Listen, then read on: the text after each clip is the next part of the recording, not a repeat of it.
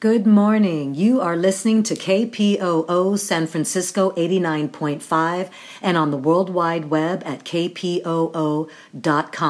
This is Prison Focus Radio. Slavery is back. In fact, it was never abolished. The 13th Amendment to the U.S. Constitution abolished slavery, except in prison. At the current rate of incarceration, by the year 2010, the majority of all African American men between 18 and 40 will be in prison, the state as their captor. It's going to take people who are willing to fight, not people who want to negotiate with the enemy. Prison, prison, prison.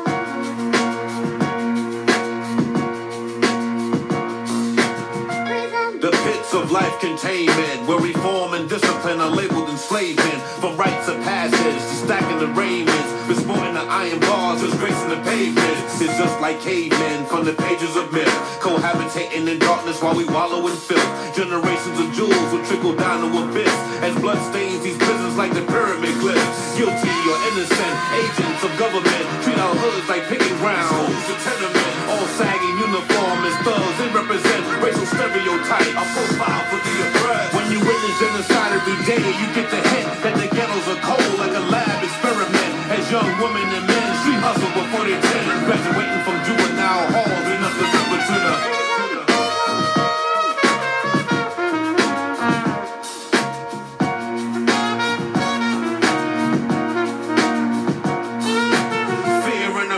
Generation X. The house of regret locks down our street vets. Regroup and repent. We lost sight of our mission. Without a we ride for justice, we must remain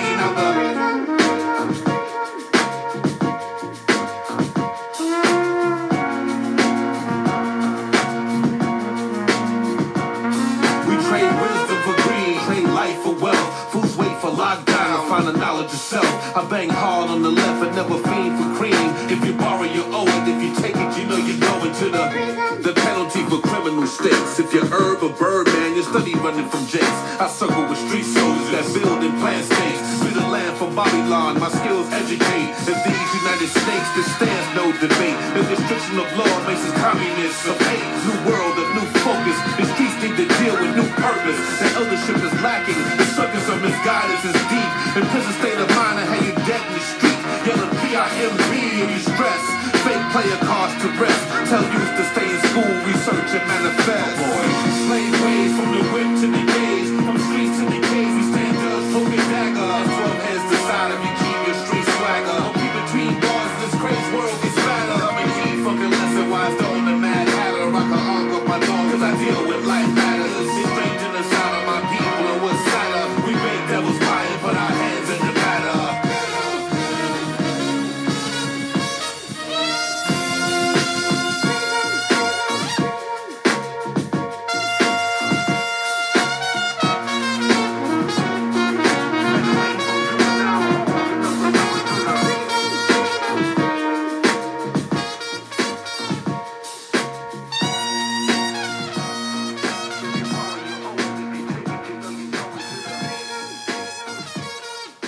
All right, beautiful people, I want to thank you for joining me this morning. I am your host, Nube Brown, here at Prison Focus Radio. We are going to get started right away, so you won't hear much from me. Of a lot of amazing voices to hear this morning. But one of the things that I want to say is, you know, I really believe that prisoners are the living example of what it really means for a society to make it a habit to dehumanize and exploit and criminalize people for responding appropriately, really, to the conditions that have been designed for them. Martin Luther King really said it best that we are uh, approaching a spiritual death. Um, when we are not holding ourselves and each other accountable for the incredible harm that um, not only we are allowing, but by allowing it, we are then complicit in it. So, you know, here at Prison Focus Radio, so much of what we're doing here is about changing the narrative and really bringing the voices of people that are being caged and their families that then are um, being stigmatized and harmed right along with them. We really cannot afford any longer to allow this elephant in the room of which is uh, softly called mass incarceration but is really modern day slavery. So i want to thank you all again for being here with me this morning. Um, we come together in love and unity and shared humanity uh, ubuntu. So let's get started with a conversation that i had this week with ikemba from colorado nonprofit in the program is to have it so that guys who have already been excessively sentenced will have the opportunity to, if not earn a pardon or clemency, to earn the opportunity to be in a halfway house setting to where they can uh, either work on site or uh, work in the community and go to communities that will accept them, know their whole situation and accept them, right? mm-hmm. Um, and then, you know, have time out to have a family and, and do positive work in the community and whatnot. I mean, because we have so many people, you know, uh, literally hundreds of thousands of people uh, who are excessively uh, sentenced. Uh, and, you know, at least at, at minimum tens of thousands of people who are wrongfully convicted. Um, and so, uh, you know, I mean, hopefully we get to the point where, um, you know, like a like a 20 year sentence is like a maximum sentence. It's like if a person has to do more than 20 years in prison, there must be some sort of psychological thing going on and it needs to be treated, right? Because um, unless you have psychological issues, you can change. Uh, uh, every person is capable of changing their life. You know. Um, yeah they are if they're if they're given the the the resources to do so and there's an environment that really is is really about that and we know that this Right. system is designed entirely to work entirely uh, differently Well, I mean, these are some of the big changes that we have to make. Um, I mean, that's what these, that's what this, this soft revolution has all been about. And I say soft revolution because we don't, we're not, we're not taken to the streets in arms or nothing, but we've been having a revolution, and uh, that's what it's about. You know, making these real systemic. Uh, um, foundational changes. And uh, yeah, that's what we got to do in this country. Absolutely. And it's being shown up uh, very deliberately uh, when you can see that, you know, our, our, our capital can be taken over, you know, uh, by white male, By mostly, terrorists. Basically white terrorists. male terrorists, right? And Yeah. and just go right in, be, uh, I mean, act like insurrectionists. I don't want to. They are terrorists. They're calling it an insurrection, and I, I, I think that unfortunately people are able to, you know, kind of wear that as a, a badge of honor.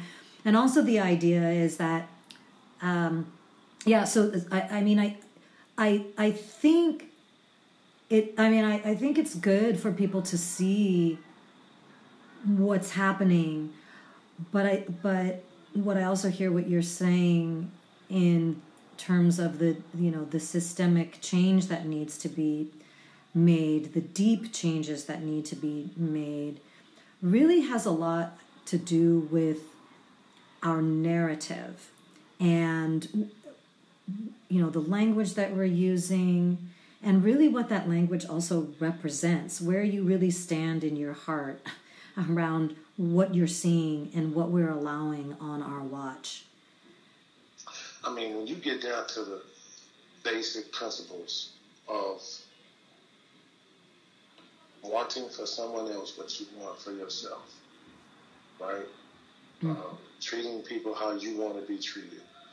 I mean, you know, who can who can argue with everybody being judged under the same criteria uh, when it comes to uh, criminal justice um, or um, when it comes to opportunities, um, education, jobs, all of that.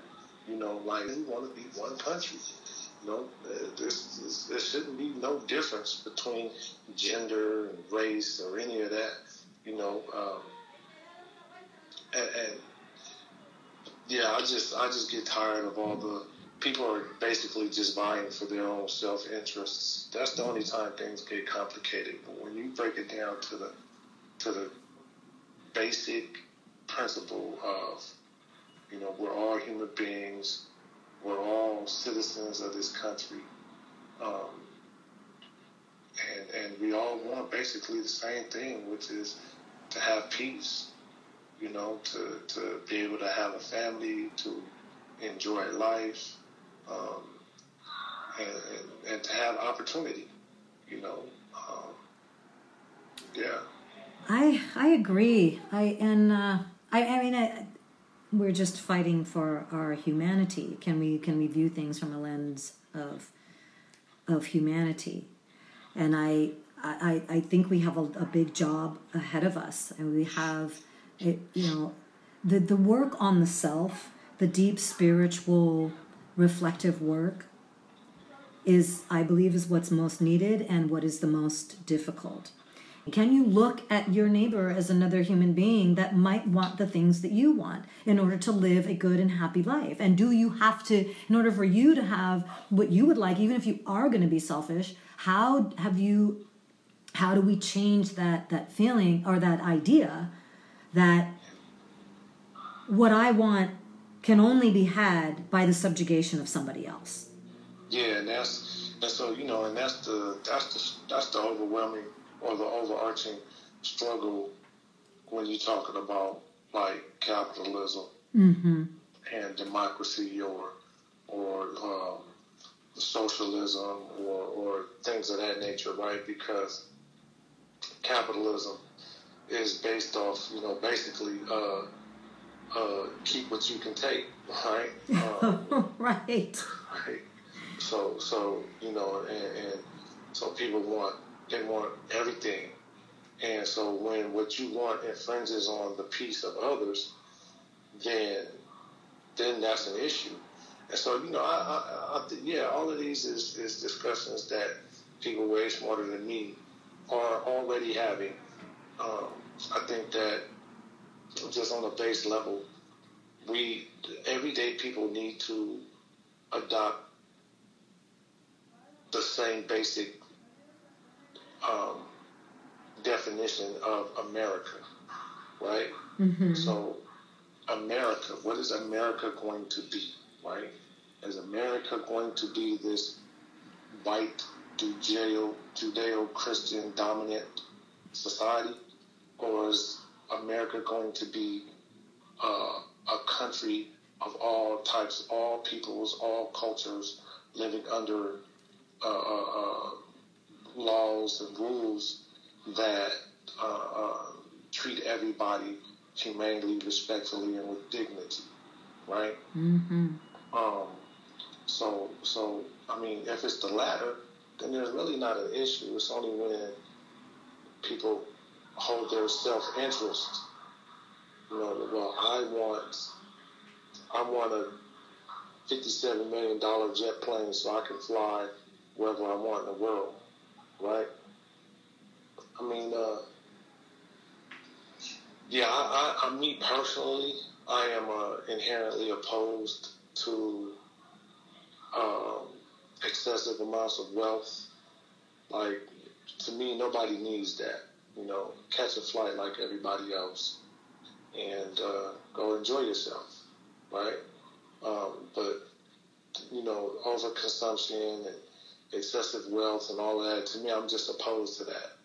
Um, because I know, like you said, it, it, in order for me to have that, I have to deprive so many others of basic needs.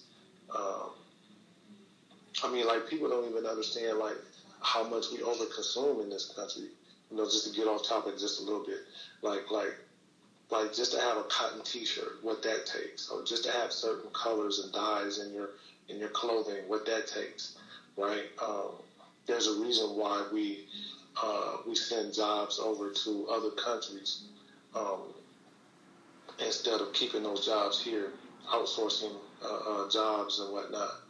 Um, there's a reason why uh, you know we we build factories in other countries and not here. Um, it's because the things that those factories produce is harmful to the environment.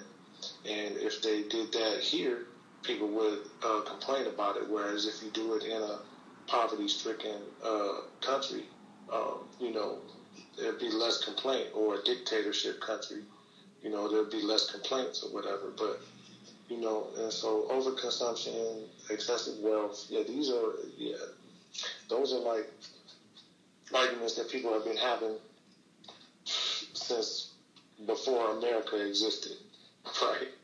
Of and so I don't, I don't know. I, yeah. I, yeah. My, my, my, my, my greatest concern, just because it affects so many poor and people of color, and especially young people uh, who, who have no control of where they're born, have no control of the environment they are raised in, right? But we, we, we're, we're born into these impoverished communities and we're raised into these dysfunctional situations. And, you know, because we learn the lessons of that environment, we are judged uh, for the rest of our lives based on that, uh, rather than, uh, and then we, you know, we get uh, uh, mistreated and, and, and left out um, in, in the in the in the juvenile system, in the in, the adult courts. Uh, you know, that's my biggest thing. Um, just because, you know, I can't fight every battle. I can't. I can't.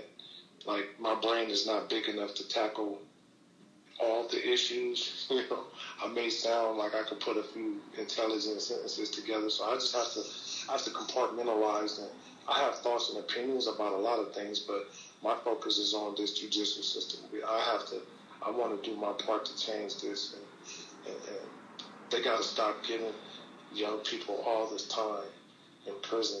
They got to stop just throwing people in prison and thinking that's going to solve the problem of crime in America, uh, because it's not. It never has. It never will.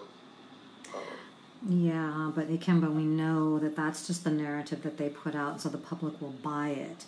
We know that this is genocidal. You know, the trajectory that we're on, um, yeah.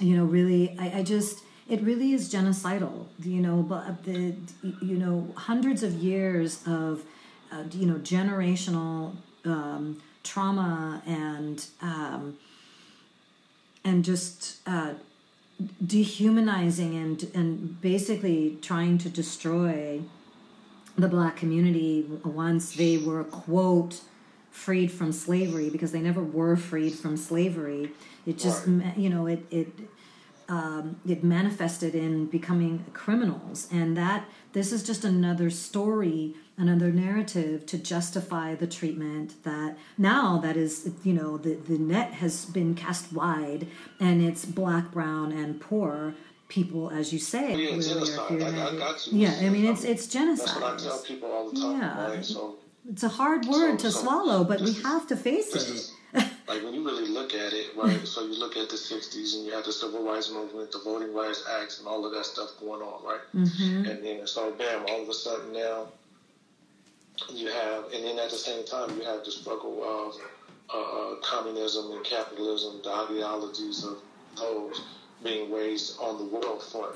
You know what I'm saying with Cuba and South America and things of that nature, right? And, and then so it's not a coincidence that you know here it is. You had the head of the CIA become the vice president under Reagan, and bam, they implement this plan of okay, well we're going to send guns out here to South America and drop that off so we can keep that destabilized and weak.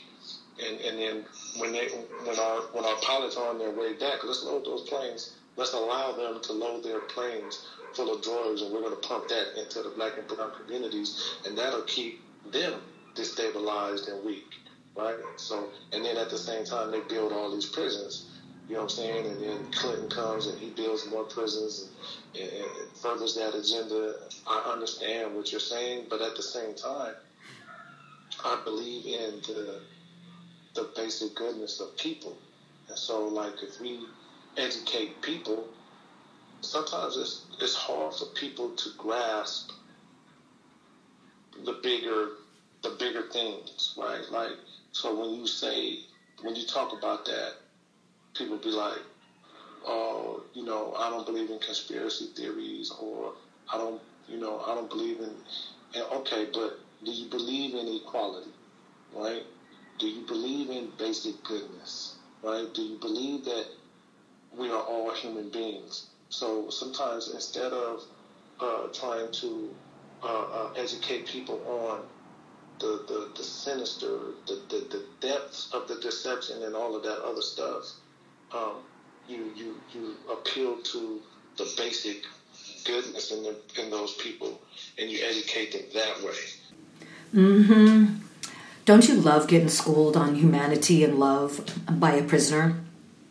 I'm humbled every day by uh, what they share, their dreams, their vision, uh, the talent, the beauty and love that's behind the walls. Um, so, uh, with that in mind, I am now going to read a letter from a loved one um, on the outside, a wife of a California prisoner who needs to remain anonymous because this system and CDC small r will retaliate against the family members for speaking out uh, for their loved ones, uh, for the grievances um, that they have around how uh, their loved ones are being uh, treated.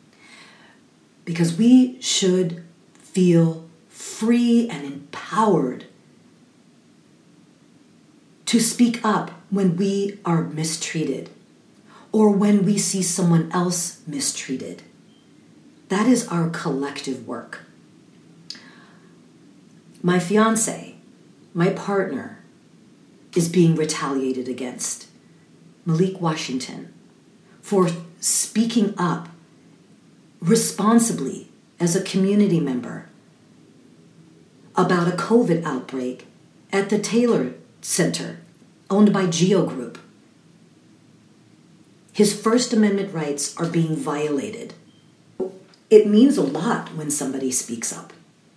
But if we do it together, we have power. It really is all power to the people. So remember the shoulders that we stand on. All right, I am going to read this letter. To whom it may concern, I am writing in hopes to spread the word on what's going on inside of California State Prison Solano. A number of min- inmates have shared their concerns. My husband is one of them.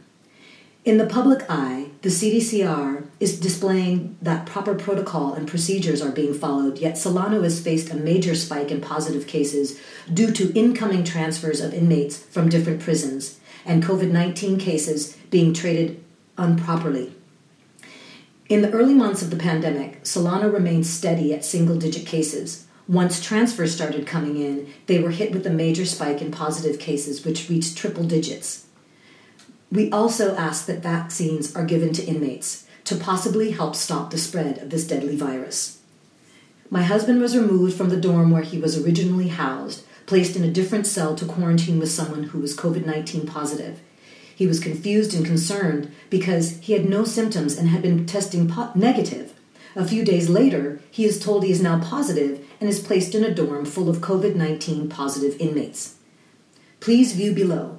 I ask that you respectfully consider my concerns as in the most humble and desperate approach. We are their voice. The follow- the following are five areas of concern regarding the COVID 19 testing, placement, and treatment of inmates at CSP Solano Level 2 and why henceforth we now refuse to test. 1. No treatment is being provided. Once an inmate tests positive, he is housed in a gymnasium or dorm full of COVID 19 positive inmates and is not treated until he no longer shows symptoms or until he tests negative. 2. We are being exposed to COVID 19. Inmates who previously tested positive are being housed with inmates who have yet to test positive. those inmates are being forced to move into buildings with those who have COVID 19 and into cells previously occupied by inmates who were positive. Three, inmates are subjected to multiple moves. Inmates are being moved from level two into level three cells, then to gymnasiums or dorms, and in some cases, one or two more buildings, which has effectively denied programming to all other prisoners, which denies us access to yard. We were given paperwork by a staff saying we were supposed to get yard, as well as canteen, packages, necessities, fresh air, all of which exacerbates the problem. There have been two documented COVID 19 related deaths at Solano and multiple inmates taken to hospitals. Inmates' property is being taken and quarantined. Inmates released from quarantine are having their property taken and quarantined, leaving them without necessities, and in most cases, inmates sent back into the population without proper fish kits, clothing, or bedding. Five, inmates are having to repeat the process every 90 days. Recent inmates who previously tested positive and went through the quarantine process and were cleared of COVID 19 are being sent back to quarantine because it has been over 90 days since their positive results and someone in their cubicle is now testing positive. What we seek to accomplish by refusing further testing is to stop administration from compiling paperwork showing their efforts to mitigate this outbreak and to get any prisoners subjected to the above mentioned to 602 it immediately. 602 is to begin a formal appeal by an inmate. It should be noted some of us have been refusing tests for some time, yet still receive printed out test results stating negative. They're still submitted to provide a record, stop subjecting inmates to multiple unnecessary moves, bring exposure to the fact that Solano State Prison's policies have not been designed to prevent the spread of COVID 19. Rather, it's been shown medical staff as well as CDCR has introduced inmates with symptoms of COVID 19 effective effectively spreading the virus amongst the general population. Concerning transfers, as noted, that transfers will begin anytime soon from county jails. Our concern is that publicly the proper procedures and protocols are emphasized yet are not being followed inside the prisons. Solano for some time has remained below the positive list with single digit positive cases. In late September, early October, they began doing transfers to Solano from other prisoners Lancaster, Old Folsom, California City, CMC, etc., places where people were positive.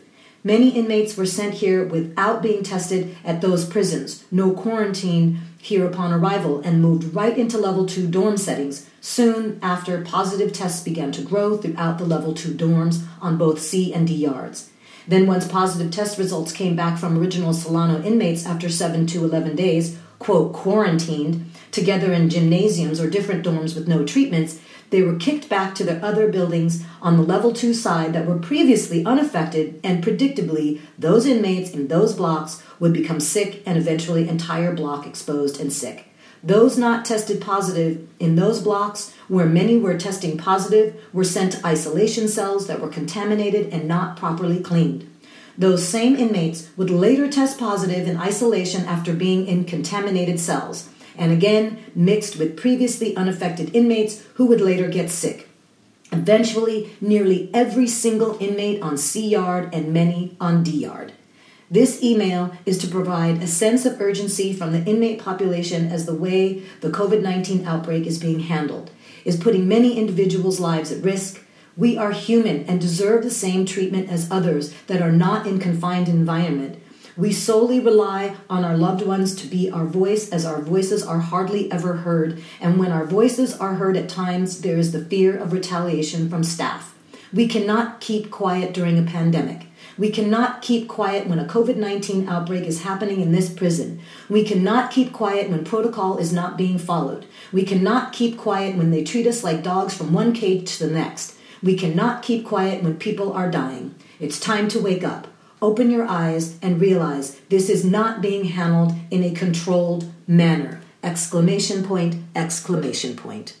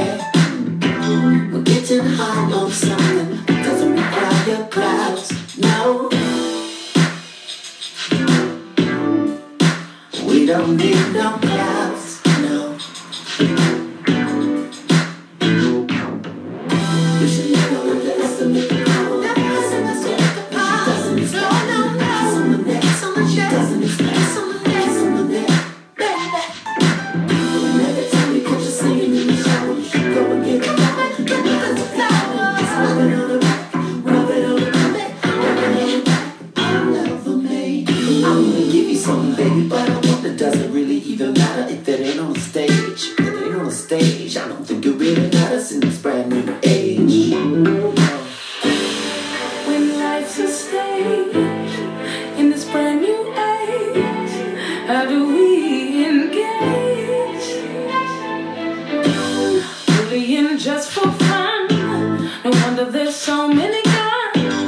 Maybe we're better off in space.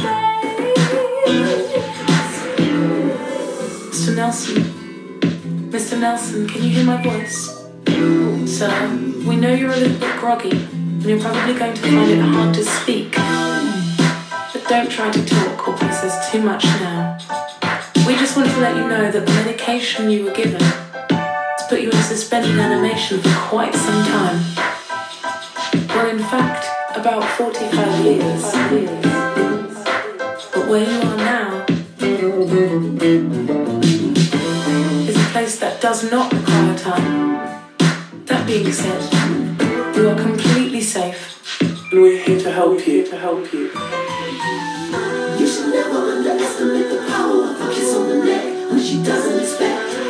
on the neck when she doesn't expect. A kiss on the neck.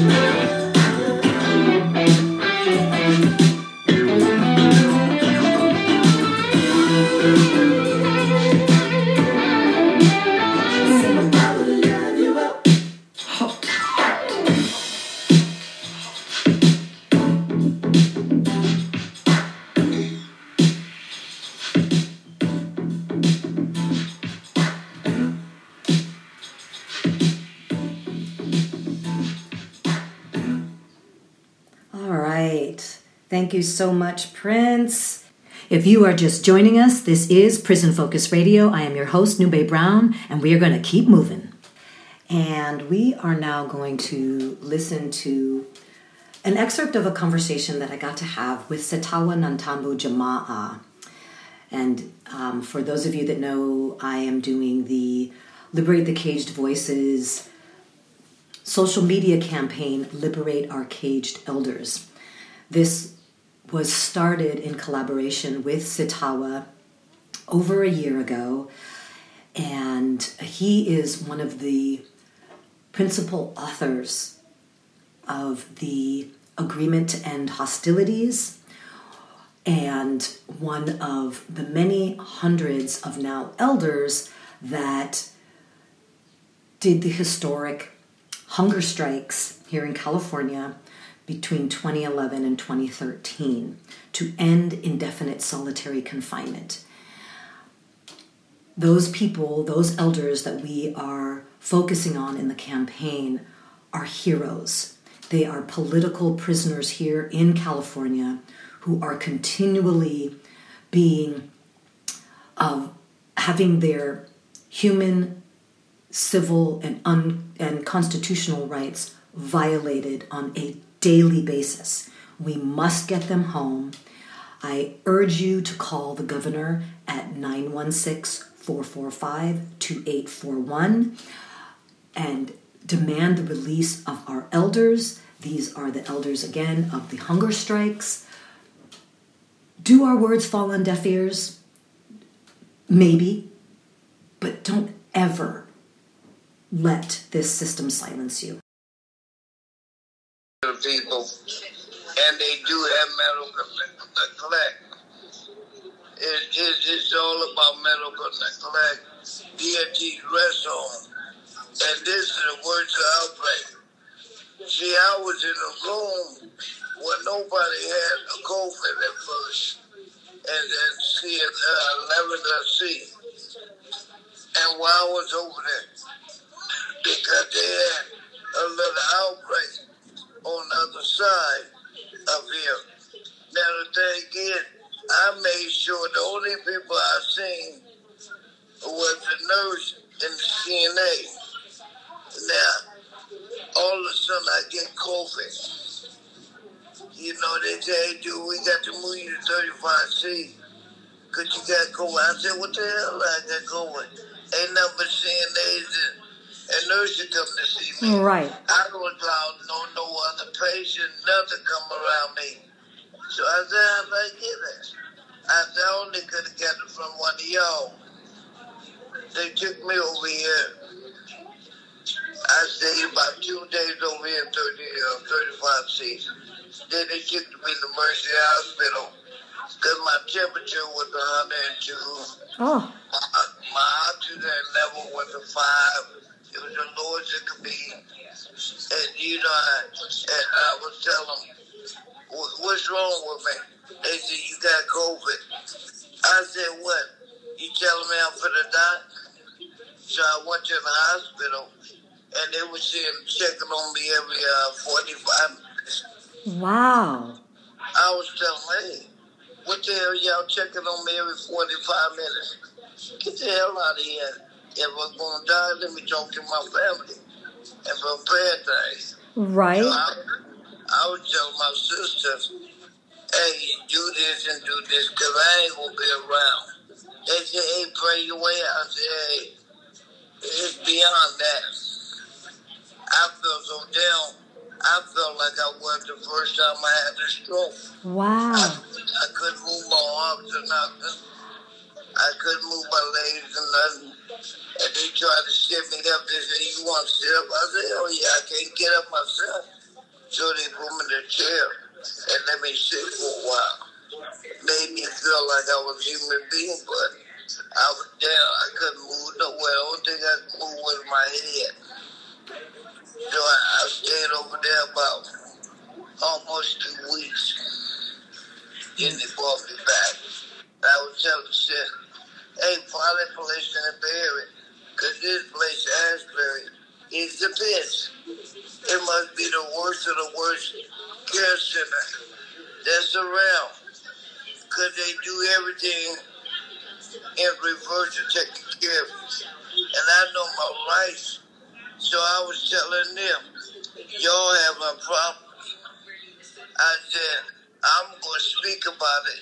When you do something wrong, you hear me up there fussing because I'm fuss. I just give me to occupational, occupational therapy and physical therapy.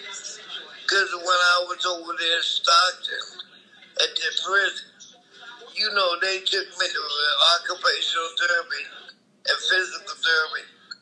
I went five days a week. I remember that. And you were doing really well then. I was doing better. Yeah. Over here, they got one woman come to see me three times a week while I'm in the bed. I said, hey, you got to get me to the gym so I can use a bicycle to strengthen my legs. I said, then I can work my arm and shoulder better. Right. And they were telling me, okay, let us talk to the administrator named Don, Doug. Doug. I said, what you got to talk to him? Just get me over to the damn gym. Get better. Y'all talking about rehabilitation. Y'all ain't doing Right. They got upset at me. They said, oh, dude, hey, He, he keep on acting. He called it when he talked to his family. He tell them what day, how long it was for them to come see me. So I started to be a problem with him. Right on. That's right. Be a problem. Make good trouble. Good trouble. Hmm Yeah. Yes. Yeah, like Lewis said, good trouble. Absolutely. Absolutely. That's the only way things are going to change. Because There has been a lot of people so content over here. When I went to the councilman meeting yesterday, man, there's some guys been over here three and four years, and they got content with, with what the CNA was doing. aha, that's why. Mm hmm. It's just like when they go to clean you, they supposed to clean you your front and back. Hey, they'll clean your front, won't mess with your back, and that's what you were laying in. It was so ridiculous. I said, hey, I don't even want you working around me. Get the hell away from me. So I started telling the CEO, CNA, hey, don't come around here working with me. Matter of fact, the administration. I don't want you around me. Right so on. That's what I had to start doing. Okay. Well, are you getting any? Are you getting any response from the administration? Is something happening? Well, they stopped the guy from from working around me and stuff. But right now, like I told my sister, if she don't call in here, it won't be no outside pressure on them.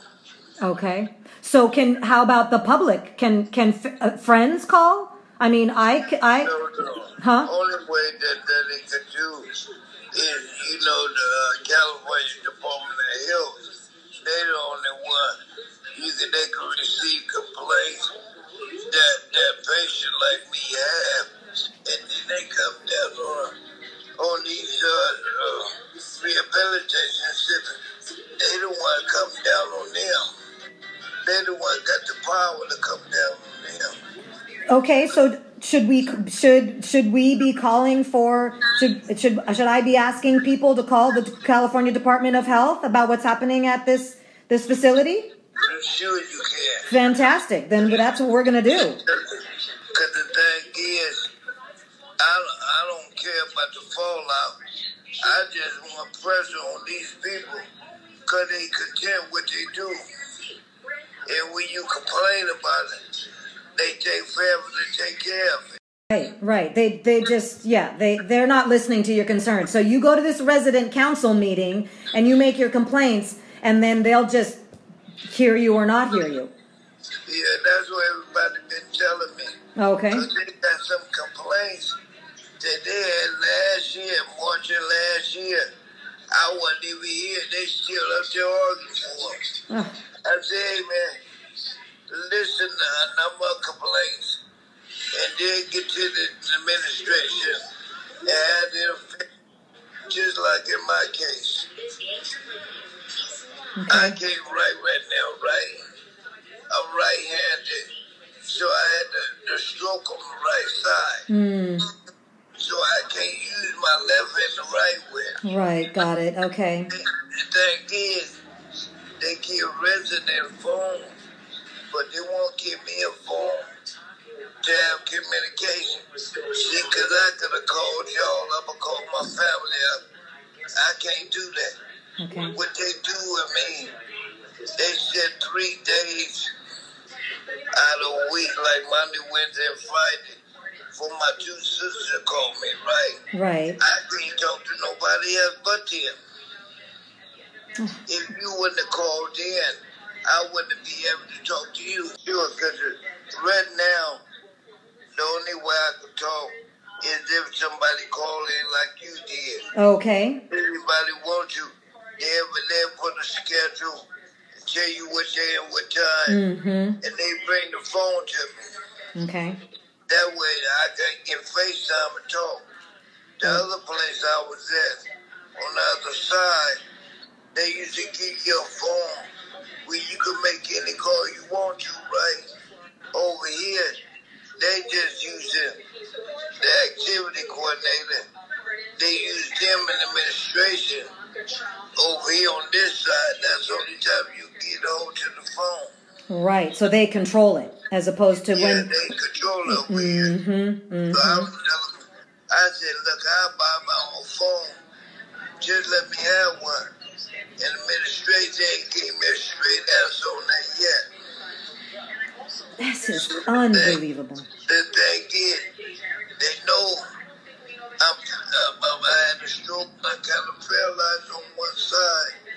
And they know the other side I can't write with. Just like now, I tell you a big problem. You know how they gave the stimulus checks? Yeah.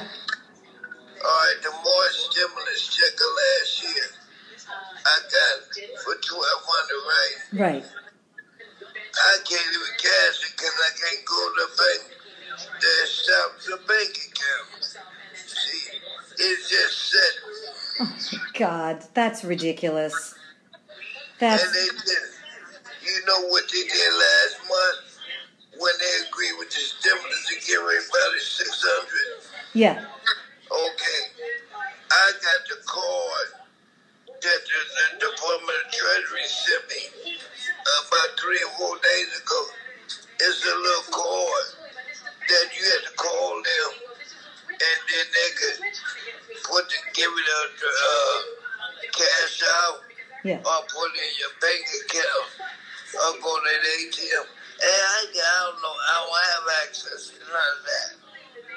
So I can't even get that six hundred.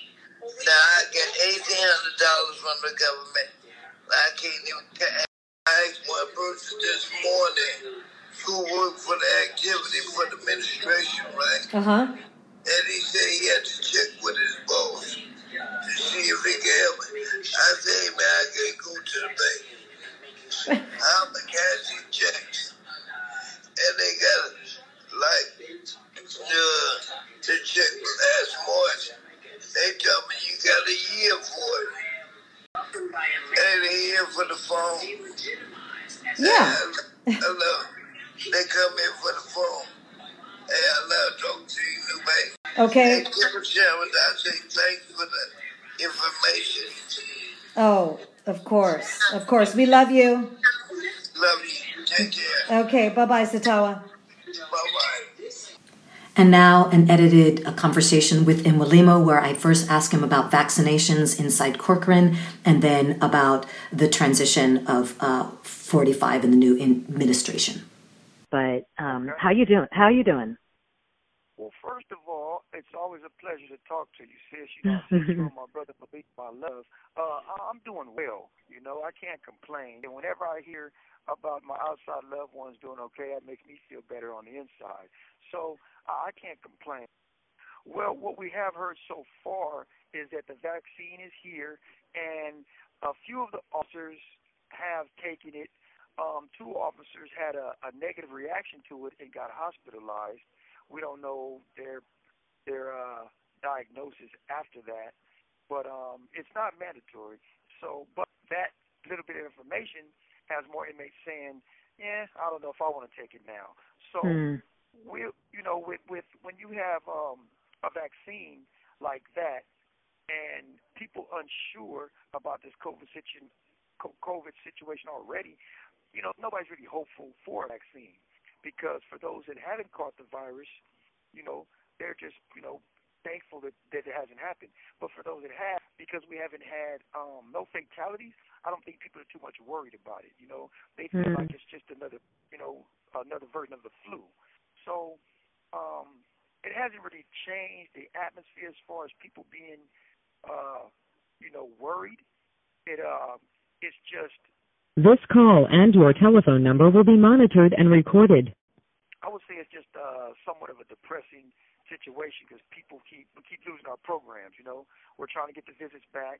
It, you know, just Barry has started. Um, we're trying to get our pictures back going, which had just started. You know, so th- that's where we're at. We're still trying to fight the administration on just giving us what we got coming and keeping that, despite whatever they're trying to do, and uh, let us out. You know, and that's something that they don't want to do. So that's somewhat of the atmosphere so far. All right. Well, it sounds like a little bit of a catch 22 as well, because, yeah, since nobody's dying, right, nobody's getting uh, really sick and, and dying, so they're like, oh, well, let's just continue on with this policy of basically playing willy nilly with y'all's life. I mean, I'm glad that that, Right. that people are okay, but the reality is that's just a risk that they're taking. Now, Mwalimu's thoughts on the new administration. Uh, well, you know, first of all, yeah, we know that there's catch 22 around here. I think we're getting used to that. And as far as, uh, you know, the nimwit Trump, you know, it, he's comedy to us. We're laughing at him. We look at him as like a drama whore. You know, he's a media fanatic, you know, and the way we see it, if it was to prosecute him, it'd be what he deserves. You know, give him a taste of how we feel. We get falsely accused and wrongfully unjusted adjusted in here with that with that system. You know, um, we don't like people getting hurt, but yeah, we believe he's behind the coup, the attempt on the White House, because those are all his supporters.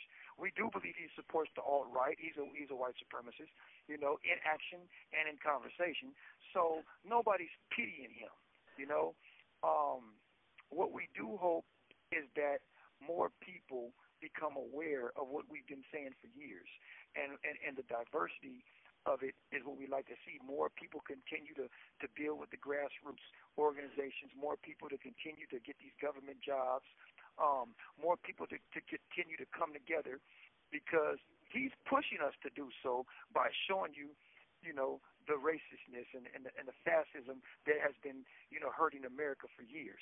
So that's where a lot of uh, revolutionary-minded people are saying. As far as others, um, hearing our, us conversate when we do, and hearing the things that we say, not getting deterred by things like that, I think gives these other ethnicities hope that we still um, see a, a light at the end of the tunnel, and giving them more hope to say, you know what, let's not resort back to our old criminal thinking ways, but let's continue to build in solidarity with the New Africans who who, who, who are starting to make more sense more clearly, you know, beyond what we did for the hunger strike, you know, and and seeing that um, just makes us realize that if the new administration comes in and doesn't harass us, it will get a lot more wins. But he's still a capitalist, so we're not like excited or nothing like that. You know, just um, looking forward, we feel better that we know it's a revolutionary time, and other people of other ethnicities will be uh, helping to continue us, you know, with our building. And and out there, um, I think we, we a lot of people also think that it might be a little easier to do so with the new administration. Okay, and and how do you feel about that? I believe that the police killings uh, should stop. I believe a lot of criminal activities on our part in inner cities should dwindle down a little bit because there'll be more a lot of job opportunities. I think a lot of youngsters will see it that it's it's more important to become a part of an organization and learn how to rebuild our communities and and not be so much as materialistic or the way they mistreat women. Um, that's what we're looking at as as, as um, a starting point why, and why I said there might be light at the end of the tunnel because I think that from all that was happened, the damage that has been done is going to cause people to want to come together and pursue more love and peace. You know, and I believe with the new administration, we won't get hit or harassed out there with our rebuilding. You know, um, a lot of the alt-right people and white supremacist people, it's like what Fred Hampton did when he assembled the Rainbow Coalition. If you teach them the truth about the country, they'll lose a lot of values that they have on the ideology of the country because they'll see is that you're still a part of the uh, of the problem as well. You're not being excluded. I mean, look at what Trump is doing now. He he he pretty much pumped you all up to go do this, and now he's you know blaming you all for doing it as if he doesn't support you. You know, so why would you stand in solidarity with a man like that? You know, and it's those forms of actions that have always been done by the one percent. They used the KKK to you know, assassinate and kill us, lynch us, and things of that nature. But then if you get caught up in the system, they're going to prosecute you to the to the to the to the far extent of the law, like they with us. You might get a little slap on the wrist, but you might not, because they're just using you as tools of reaction. You know, so the time for building it, is right because there's things going on right in front of people's faces that are starting to make them wake up. You know, so that's what that's what I I see in in, in how I'm starting to feel. You know, um, This call and your telephone number will be monitored and recorded. uh, will it be 100%, you know, change? No, I don't believe that. But in time, I think it will be become to, to lean more towards our side. You know, because the more political prisoners get out and go right back into the fold, um, the more their experience in, in teaching and re-education will rise to the surface. You know, and a lot of these youngsters, they just need to see things in order to move forward. As long as they see the progress and the need, then they'll begin to uh, learn of its importance. You know, so I'm remaining hopeful that this is what's going to be going. This is what are the things that will be happening going forward. All right, that I hear that. Yeah, all power to the people. Um, yeah. I okay. So I wanted to uh, kind of I, I I wanted to just briefly have you talk about you know these things that basically back to the programming because a lot of what you're talking about that you want to see out here is uh, but is is kind of stemming from in there because the programming and the education that you're talking about is not something that the prison offers. It's something that y'all are creating in there. Do you want to talk about that Yeah, yeah, yeah, sure, sure. Yeah, we've always been um, one to want to teach our history, our cultural practices, learn about other ethnicities' cultural practices, and see how they correlate. So, yeah, our re-education is just based on truths. You know, um, Americans, America's history system is to teach you to be complacent, uh, accept, accept th- their truths, um, to be controlled. You know, and nobody really understood how to rise above that except for the Black Panther Party and their ally, you know, because they understood what Malcolm X was talking about, our problems were and how to solve those problems.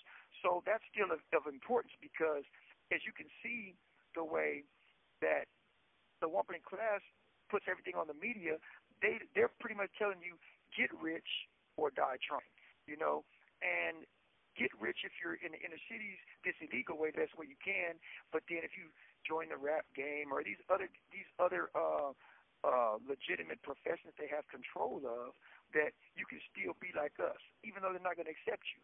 You know they're going to still exploit you you know. They'll still prosecute you if if they do you know. So we want to teach you know real history like what our ancestors were going through and what they what how they overcame certain things so there's certain books that we read and implement in our curriculum. It allows them to to go beyond that mentally, and it changes their ideology.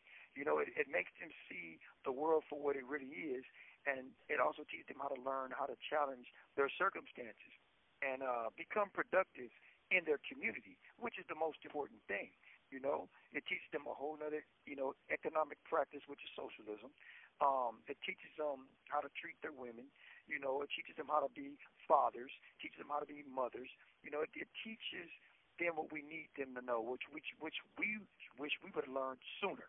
You know, instead of having to come to prison where our our elders are at. All right, that is our show. Thank you so much for joining me today. Um, today, when I am recording this, it is January 20th. It is Inauguration Day. It's probably crazy out there, but stay together, stay informed. Let's do this together. Check out the San Francisco Bayview's uh, National Black newspaper. You can come right to our our newspaper rack at Third and Palou. It's a beautiful bright green newspaper. You can go to their website, sfbayview.com. Check out California Prison Focus. Their beautiful, beautiful uh, newspaper, issue number 61. Go to prisons.org. Check out that newspaper. This is where you can stay informed about what is happening with our prisoners and their loved ones. And please don't forget to call the governor. It's easy 916 445 2841. Demand the release of our elders. It's that simple. Also, get involved with the campaign, the social media campaign. You can use the, um, the our handle is hashtag liberate our caged elders. Check out our campaign website, tinyurl.com slash liberate caged voices. Get ready for work week with Steve Zeltzer.